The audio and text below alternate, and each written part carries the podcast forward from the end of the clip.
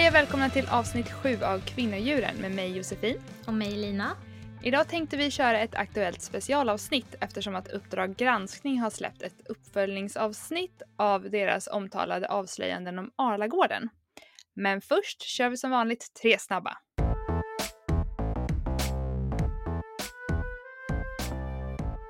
Smörgåstårta eller gräddtårta? Oj vad svårt, jag älskar ju båda. Mhm. Eh, nej men smörgåstårta tror jag faktiskt, det är roligt. Mhm. Gräddtårta är lite tråkigt. Alltså sluta, alltså jag väljer gräddtårta alla dagar. Men det är lite som det vi pratade om när vi, det här med frukost. Alltså du kanske Ja. gillar lite mer matiga saker och jag gillar lite mer söta saker. Alltså du, om du, alltså om du skulle säga det till någon, alltså vem som helst som känner mig hade de skrattat dig rakt upp i ansiktet för jag är den, den sockergrisigaste grisen någonsin. Så att, eh, nej det stämmer nog inte men, men jag, jag gillar, eh, jag gillar väl båda, jag gillar all mat. Ja, men du Men i väljer det här ändå... fallet, Mm. jag, alltså jag är ju en tårtnörd så att i, i, när det kommer till liksom söta tårtor då vill jag ju kanske ha en annan, nu är jag lite pretentiös då, då Mm. eh, så att då kanske jag vill ha en annan slags tårta, en gräddtårta. Ehm, Ja, men, alltså, jag Mm. menar nog egentligen kanske alltså, tårta. Alltså, så här, alltså, jag menar du vet söttårta eller smörgåstårta. Då. Eh, För mig, alltså, jag, jag kan inte baka så jag, jag gör bara gräddtårta. För mig är en tårta en gräddtårta liksom. Alltså jag kanske är hungrig nu, det är kanske därför jag vill, väljer smörgåstårta. Okej, ja, jag väljer gräddtårta i alla fall. Eller ja, Mm. sött. Ehm, mm. Myskläder eller uppklätt? det här känns också som en sån här som, som i förra avsnittet när vi pratade om uteservering eller hemmamys eller vad vi sa. Ja. Att det, det, blir en annat, det blir ett annat svar eh, beroende på om man ställer den under corona eller inte. Kanske, ja. Just nu så lever jag ju i myskläder, jag jobbar ju hemifrån Mm. eh, och eh, jag går ju inte ut liksom. Så att då, varför ska jag klä upp mig typ? Men gillar, jag du, att, gillar- gillar du att klä Mm. upp dig? Ja, jag gillar det. Jag tycker att det är kul liksom. Eh, men jag, jag gillar inte att göra det om jag måste. Alltså jag skulle inte kunna ha ett jobb där jag måste liksom se superproper ut hela tiden. För det skulle, jag, jag har det liksom, jag, kan, jag vill inte ha det där måstet. Men jag vill kunna göra det för skojs skull. Eh, när jag känner för det liksom.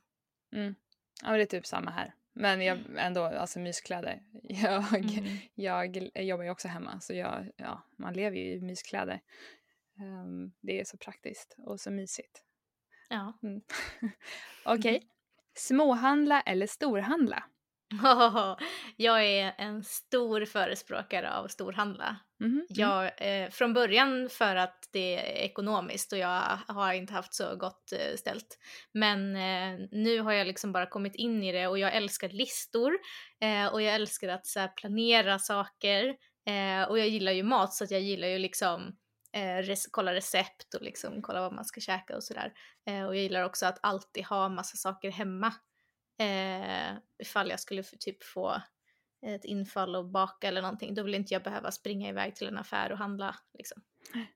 Ja, nej, jag blev väldigt bra på storhandla sen vi s- skaffade barn framför allt för man pallar ju inte gå i affären varje dag liksom och Mm. småhandla. Det var, typ, det var en sån sak som jag lovade mig själv att den dagen jag skaffar barn då ska jag inte gå runt och släpa runt de här ungarna i mataffären varje dag. För min mamma gjorde typ det. Jag kommer ihåg när man var Ja. liten och vi var med liksom på gallerian och vi var med i alla butiker hela tiden. Det var ju skitjobbigt. Ehm, så nej, vi Ja. storhandlar typ på nätet. Men alltså man, det blir ju ändå en del små handling ändå så att man glömmer en vitlök Ja, dit. lite grann. Ja, Men, jo men det ja. gör vi väl också. Men, men jag tror att vi gör det mycket, mycket mindre än de flesta. Och det är för att jag är så himla, Mm. eh, ja, jag tycker om att och liksom planera och sådär. Men det är skönt att storhandla, det är det. De flesta har Ja, är storhandlat nu dock. I coronatider har ju alla Mm, ja men nu gör vi det ju ännu mer att man verkligen Mm. typ, så jag ska inte säga att vi bunkrar men man tänker ju liksom, för tidigare brukade, eh, brukade jag storhandla kanske en eller två veckor framöver, nu storhandlar vi nästan en månads tid framöver. Förutom kanske lite grönsaker och sånt som inte håller sig typ. Men, precis, men så här, bönor och havremjölk kan man ju köpa hur mycket av som helst. Liksom. Ja.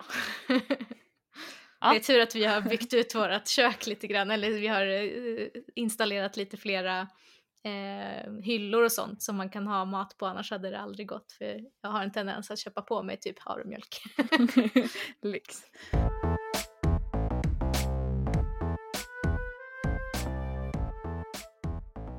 Ja, ska vi köra igång då? kan vi bara ta en sekund att eh, uppmärksamma att det inte låter som att jag sitter inne i en aluminiumfolieboll och pratar för att jag har en ny mikrofon. Yay! Yay! Ja, tack alla lyssnare för att ni har stått ut med vårt lite skräniga ljud de här senaste avsnitten. Men som vi då nämnde så har Uppdrag granskning släppt ett, upps- eh, ett uppföljningsavsnitt av deras omtalade avslöjanden om Arlagården. Och eh, Lina, du kan väl börja, skulle du kunna bara recappa vad det första avsnittet handlade om?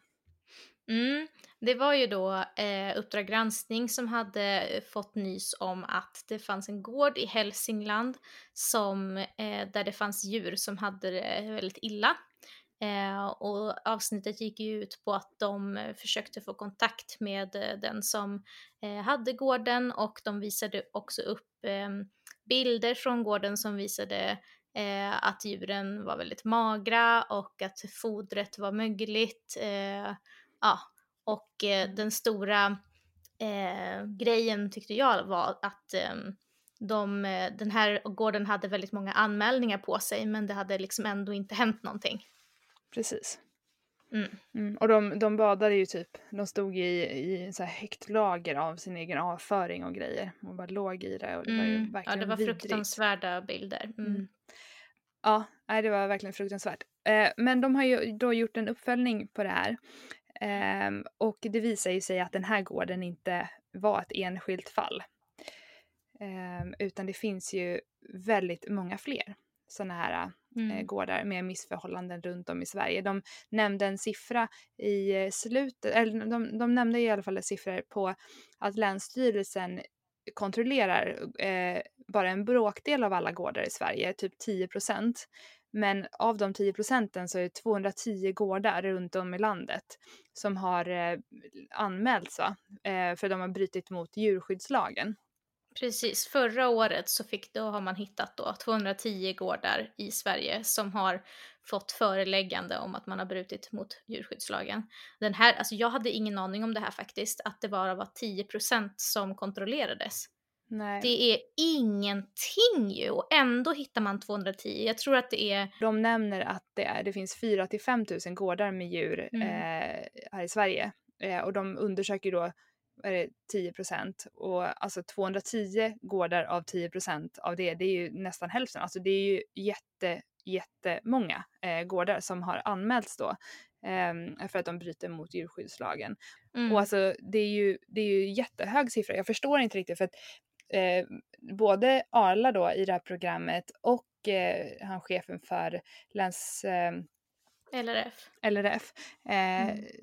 Du menar ju på att det här är så här enskilda fall och det här är Mm. De jättehemskt. säger det om så- och om ja. igen. Det är enskilda fall, det här är inte den generella bilden. Åh, Eh, alltså jag- snälla den här, åh förlåt nu, alltså den här Mm. generella bilden.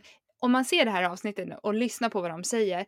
De säger den generella bilden av svensk mjölkindustri. Typ. Den generella bilden säger de så många gånger. Och den här Ja. generella bilden, då vill de att folk bara återigen ska få den här fina Bregottfabriken framför sig. Ja. Liksom. Men det, det som är intressant här är ju att både gubben från LRF och vdn på Arla säger exakt samma mening. Det här är inte den generella bilden av hur det ser ut. Precis. Alltså det, de har ju verkligen eh, övat in det här i förväg och det är deras svar på allting. Den här reporten ställer ju frågan typ, ja men nu har vi ju stått och sagt att det här är inte enstaka fall. Hur många enstaka fall ska det eh, vara innan ni tycker att det här är allvarligt? Mm. Och de svarar bara om och om igen, det här är inte den generella bilden, det är allvarligt men det är inte den generella bilden.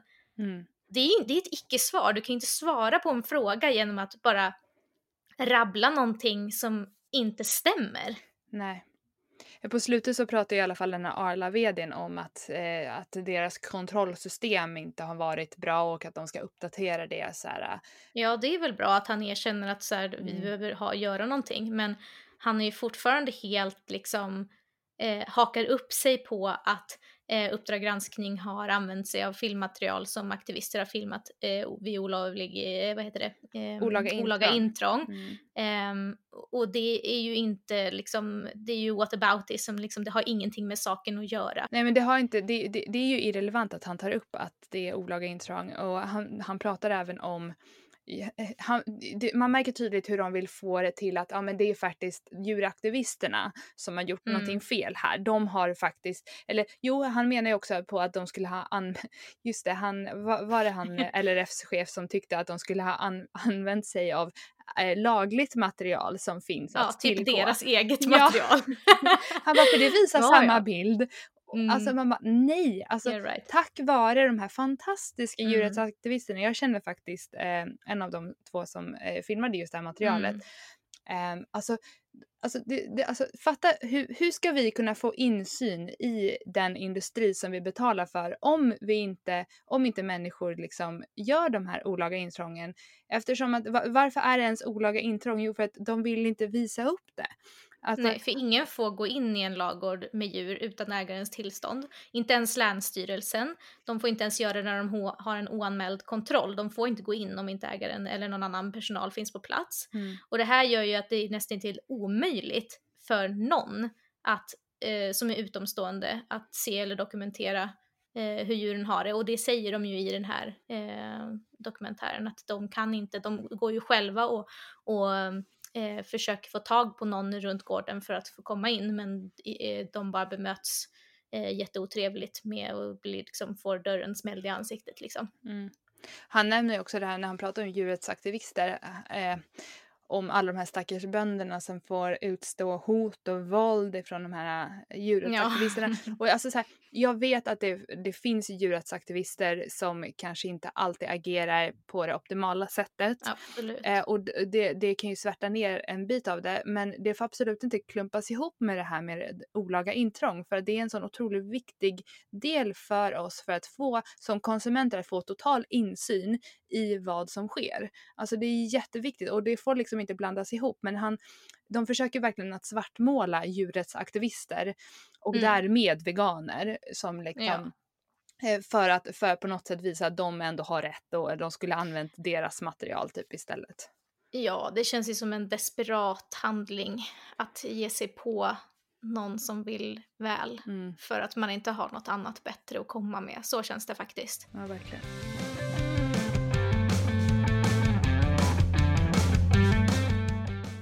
Men jag tycker det är härligt eh, ändå hur, hur de då i Uppdrag, uppdrag granskning är så pålästa. Alltså de, de gräver ju mm. verkligen i det här.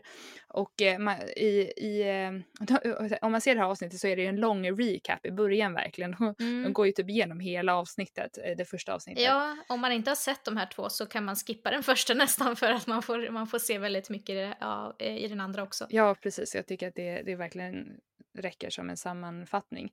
Mm. Men, eh, men sen så gräver de ju då vidare och då av de här 210 gårdarna så är det 38 exempel, eh, eller det Jo, mm. det är 38 av dem som är Arlagårdar. Mm. Och där eh, tar de ju upp, han lyfter ju upp de här konkret när han pratar med, med Arla och sådär. Att, eh, att till exempel att de är undernärda och så här, otillräcklig utfodring. Um, och, och det här med, det, det är också så här fem, feminism och kvinnor, så här, att vid besiktning efter slakt så uppmärksammas att tre kor hade fullgångna foster.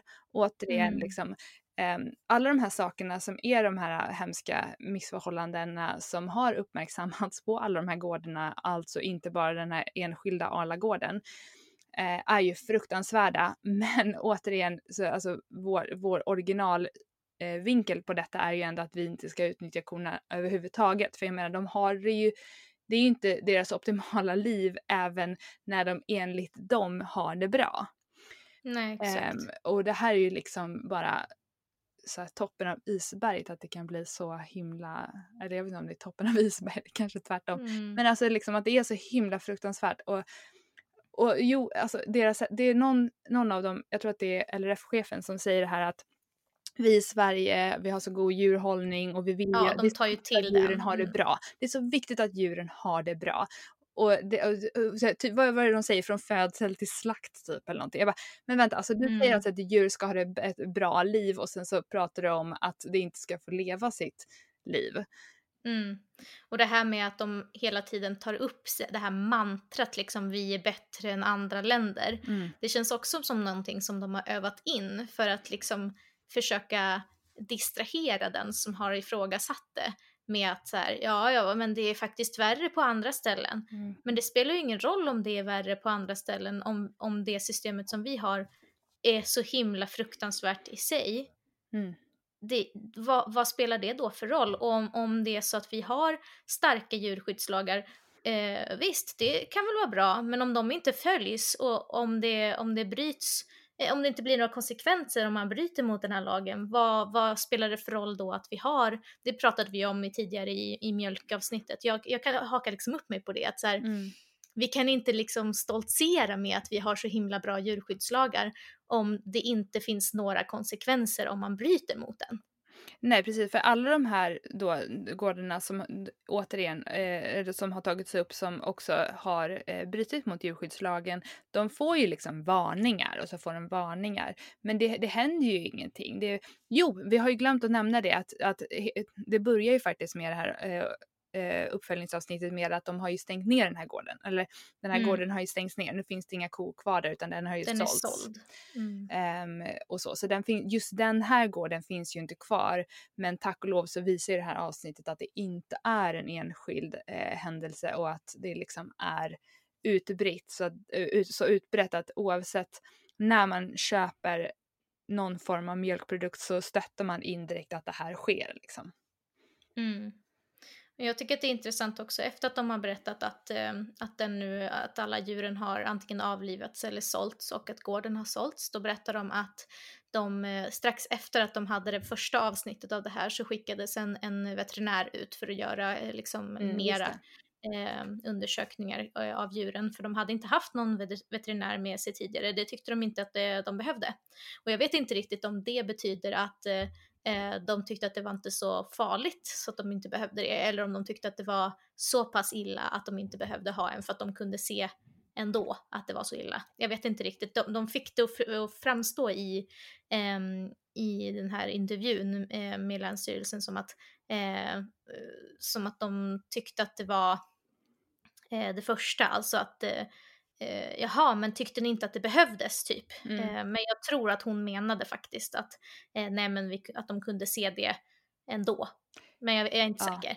Ehm, Ja men så men, tolkade jag det också faktiskt. Mm, ehm, men oavsett så, ehm, så frågade de ju då henne eh, på Länsstyrelsen vad, eh, som vad ska, eh, vänta vad var frågan, hur lång tid eh, ska det gå innan liksom någonting måste göras, om man ska vidta åtgärder och sådär. Mm. Och då, då så svarar ju hon, det finns ingen absolut tid. Just Det handlar om hur mycket vi ser att man vidtar åtgärder. Ja men när då då? Mm. Alltså, Mm. det kan ju inte vara så att, att det enda systemet vi har som skyddar djuren, det finns inga regler för det systemet. Alltså, Mm. det, är inte det helt sjukt? Alltså det, ja.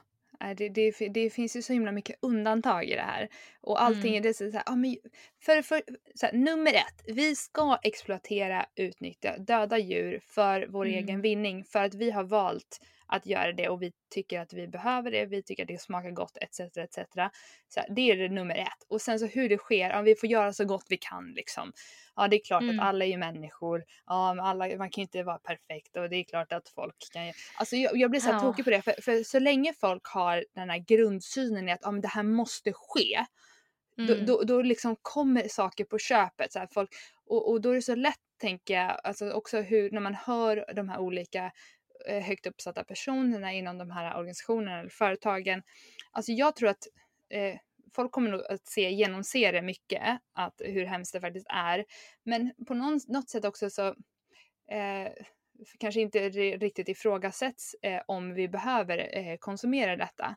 Eh, jag tänker att många kanske liksom tänker att i grunden, ja, men vi måste ändå äta det här så det är hemskt att det sker. Jag tänker att många säkert bojkottar typ Arla men kanske köper Mm. från andra eh, mjölkproducenter. Eh, Ja, men så där, så där gör ju till exempel min mormor som är väldigt så här, hon vill väldigt eh, eh, gärna vara djurvän och sådär. Och när hon ser då eh, till exempel ett sånt här reportage, då slutar hon att eh, köpa mjölk, kanske från det företaget eller kanske helt och hållet ett tag. Och eh, någon gång så såg hon ett reportage om, om, eh, eh, om köttdjur, alltså om, om eh, nötkött heter det. Jag, jag tänker bara på det som ett djur, inte som vad det Nej, kallas Men nötkreatur, Men, nötkreatur ja, jag, jag, ju- jag, jag, vet, men jag menar nötkött. Hon såg äh, att fr- framställningen då om, eh, av nötkött, att det var fruktansvärt. Så slutade hon att köpa eh, nötkött ett tag och då eh, när vi kom och hälsade på så var det, hade hon liksom en, ett annat djur som, där hon inte hade hört talas om så mycket om, om deras liksom eh, sätt att leva. Typ vissa jular då, då, då hade de inte ehm, eh, grisskinka utan då var det kalkonskinka för grisarna hade det ju tydligen inget bra. Mm. Och jag försökte liksom förklara, det är ju jättefint av henne att tänka liksom att oj men jag måste göra ett bättre val.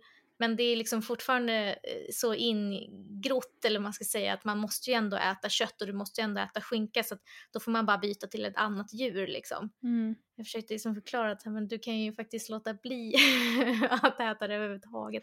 Ja, det var ett sidospår. Nej men alltså jag tycker det är intressant och jag tror att det är många som gör så. Alltså, du vet, man, och, Mm. jag- och jag har också gjort det tidigare. Alltså, jag vet så här, alltså, du vet, eller bara det där att man tänker att man köper ekologiskt, att det också är Mm. bättre. Ehm, alltså det, det, eh, det, det, vi behöver komma ifrån den tanken att, att vi tror att vi behöver utnyttja djur överhuvudtaget eftersom Ja. att vi inte behöver det.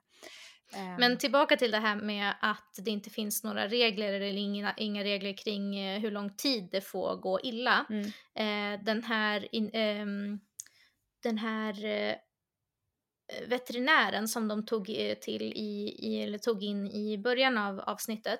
Han, eh, de frågade honom vad han tyckte liksom hade gått eh, dåligt eller liksom eh, vad som hade kunnat gjorts bättre. Och då så säger han, eh, veterinären tycker att handläggningstiden borde ha gått fortare. ehm, att det här har liksom inte skötts av Länsstyrelsen på ett tillräckligt snabbt sätt. mm, Ehm, och han tycker att tre veckor är för lång tid, alltså det är vad det skulle då ta att eh, handlägga ett ärende. Han tycker att det är för lång tid ur djurets och lidandets synpunkt. mm, Och då kan man ju tänka så här, eh, det här har då skett vad vi vet. mm, Alltså den första anmälan kom in i september förra året. mm, Om han tycker att tre veckor, om den personen som, är, som ska finnas till på en gård för att eh, kunna säkra, liksom, det är den som bestämmer vad som är lidande eller vad som är djurplågeri eller inte. Han tycker att tre veckor är för lång tid mm. och det här har skett vad vi vet sedan september förra året, alltså månader. Men alltså det är så här, det, det bara att sätta in sig själv i den situationen. Alltså så här, Mm. korna kan ju inte prata, de kan inte förklara så här, vi har det för jävligt, jag lider, jag, jag är halt, jag kan inte stå upp, jag, Mm. jag, är, jag är hungrig liksom. Alltså Mm. de kan inte förklara det, men vi, så vi som ser, vi måste ju liksom ta vårt ansvar och göra någonting. Och jag menar, det här är ju, de, han är ju då utbildad som veterinär och, alltså, och Mm. han, han, han menade på vad som var lidande och kanske inte lidande och att de behöver avlivas då för att slippa det här lidandet. Och, och, och det är ju jättebra att han och det finns folk som kan liksom se det och så. Men alltså för oss andra, eh, det, det räcker ju bara att sätta in sig själv i den, alltså eh, Mm. i den situationen. Och hur man inte hade velat ha det så. Alltså det blir så Men enkelt. det känns också som att hela systemet har liksom eh, slår knut på sig själv eller sätter upp eh, hinder för sig själv. För att om det är så att en veterinär eh, bestämmer då att eh, det, det sker ett lidande här, någonting behöver göras, eller om det är en, läns, eh, en kontrollant på Länsstyrelsen som gör det, så gör de ett, eh, ett eh, ärende av det här. Handläggningen, det tar ju jättelång tid. Det finns inga regler för när de ska göra uppföljningar eller hur länge det behöver eh, när det liksom får vara nog. Liksom. Eh, vad, vad händer då? Jo, det hamnar väl på någon liksom hög någonstans och så har de en massa andra, för, ja, de, vi såg ju det, att de har jättemånga ärenden som de, som de eh, tar hand om. Mm. Eh, och det är väl inte så konstigt liksom i, vad ska man säga, byråkratin, eller vad man ska säga, att det liksom inte följs upp på rätt sätt. Det finns ju inte regler som stöttar upp och hjälper dem i arbetet så att det kan ske som det ska. Mm. Nej, och, och, Jag förstår inte riktigt hur man kan ha ett system som inte har några, eh, jag hakar upp mig på det verkligen. Men alltså det är ju, det, det, är ju- det är ju, det, jag, jag tänker att det är ju för helhetssynen på det är ju man, det handlar ju om, alltså djuren är handelsvaror, de är inte Ja. individer. Alltså em, jag tänker att eh, hanteringen, nu finns det ju brister inom sjukvård och så, jag menar att allt inte hinns med och det, det, det händer ju Ja. saker men jag menar eh, djuren ses ju inte som individer som behöver hjälp. Eh, utan det, det handlar ju om pengar och det handlar om, ehm, alltså det, det, det pratas ju mycket mer om, om hur arbetaren, alltså, eller hur ägarna och bönderna sköter sina djur mm. än, än djurens upplevelse av det eftersom att liksom, eh, så, så, jag tänker att det, det, är också så att då hamnar det, alltså, så hamnar det på hög och det är, ja, alltså ja, de, man, man ser aldrig som... individernas, liksom, de här djur, djurens eh, lidande som, som någonting privat för dem liksom. Nej precis och jag tycker att det låter som att eh, det här med att vi har eh, en stark djurskyddslag det är typ en fasad som man kan ta till mm. eh, som sen inte behöver skötas så himla eh, noggrant för att det är egentligen inte viktigt att den sköts, det är viktigt att vi har den så att vi ja. kan ta till den och säga att vi har den och att det, allting är toppen.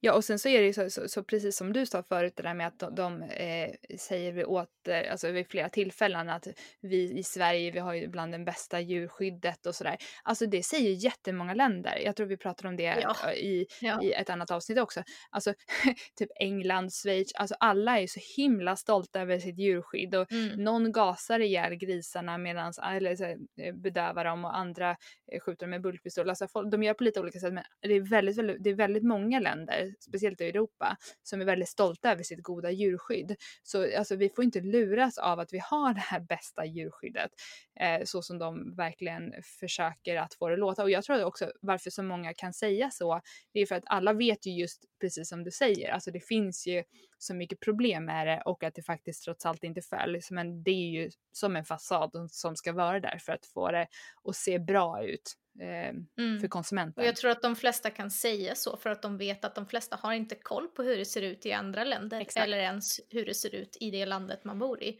Man får lita på det de säger och säger folk att eh, vi har det bästa djurskyddet, är man då liksom eh, köper man då kött och, och liksom inte har lust att ta reda på mer, då tror jag att man bara, ah vad bra.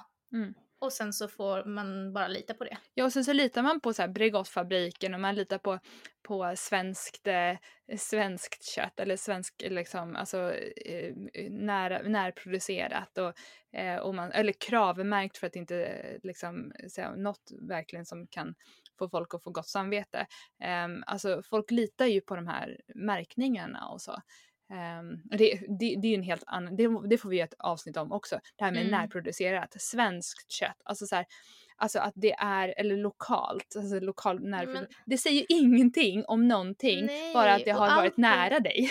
ja, och allting handlar ju om, det är som att man hittar på ursäkter för sig själv liksom. Jag vet att det här är dåligt men jag gör i alla fall det här. Eller jag, alltså att man hittar liksom en liten tröstfilt att hänga fast vid. Att så här, för att liksom um, rättfärdiga det beteende som man vet egentligen är fel. Ja, och alltså, vi, vi alla människor och vi, vi, ingen av oss är perfekta och man gör, vi gör ju alla så gott vi kan. Men det finns ju vissa saker som vi definitivt aldrig skulle vilja vara en del av. Alltså många av oss skulle inte uttrycka oss rasistiskt eller eh, misshandla våra sambos eller barn. Eh, eller göra andra saker som vi tycker är uppenbarligen fel.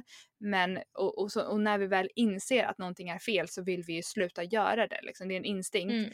Mm. Eh, och vi kan ju inte göra allting perfekt, men att inte betala för den här eh, exploateringen, utnyttjandet, dödandet och lidandet för djuren. Det är liksom för dig och mig så är det en självklarhet att inte göra det idag. Men det är så många saker som liksom håller kvar folk vid den här eh, ovissheten och, och, och att kunna göra så gott de kan inom, inom ramen för att vi, vi, vi måste trots allt konsumera detta. Liksom.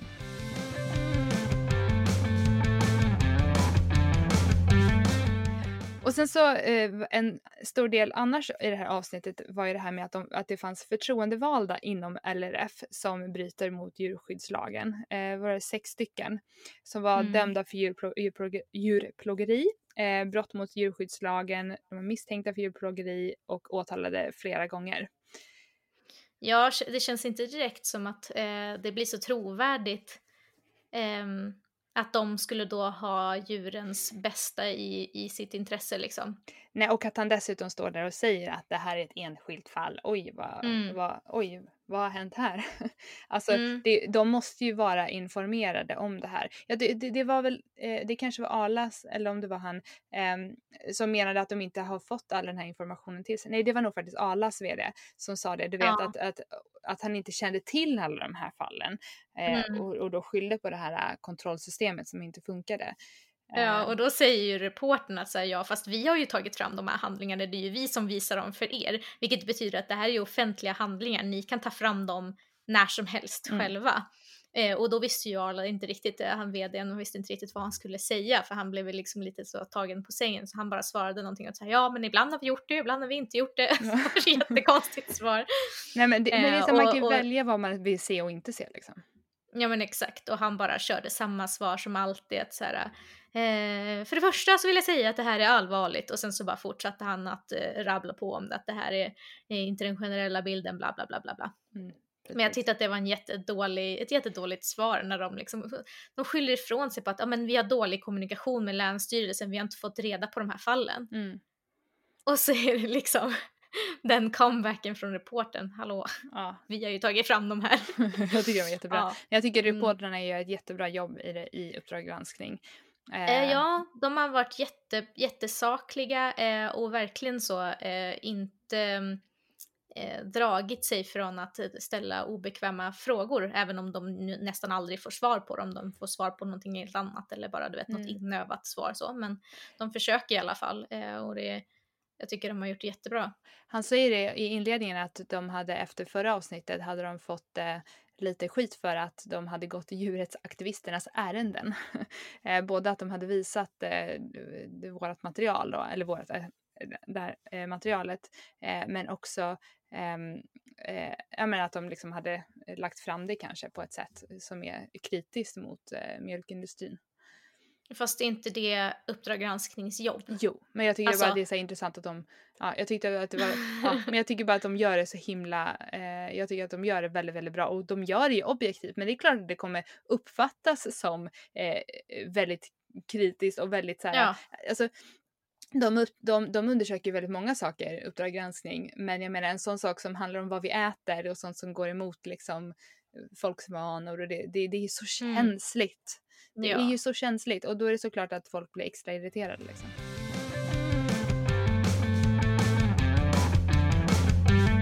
Ja, men det var väl det som vi tänkte prata om idag. Se det här avsnittet om ni inte har gjort det. Det räcker som sagt med att se uppföljningen ehm, eftersom att de gör en bra recap i början. Och eh, i nästa avsnitt så kommer vi att köra en intervju med bakdrottningen Carolina Tegelar. Så Mm, den får inte missa. kul. Ja, den får ni inte missa. Mm. Ehm, och har ni några eh, tankar eller frågor så följ oss gärna på Instagram. Där heter vi kvinnodjuren eller mejla oss på kvinnodjuren.gmail.com. Så hörs vi nästa gång. Ha det bra. Hej! Hej då!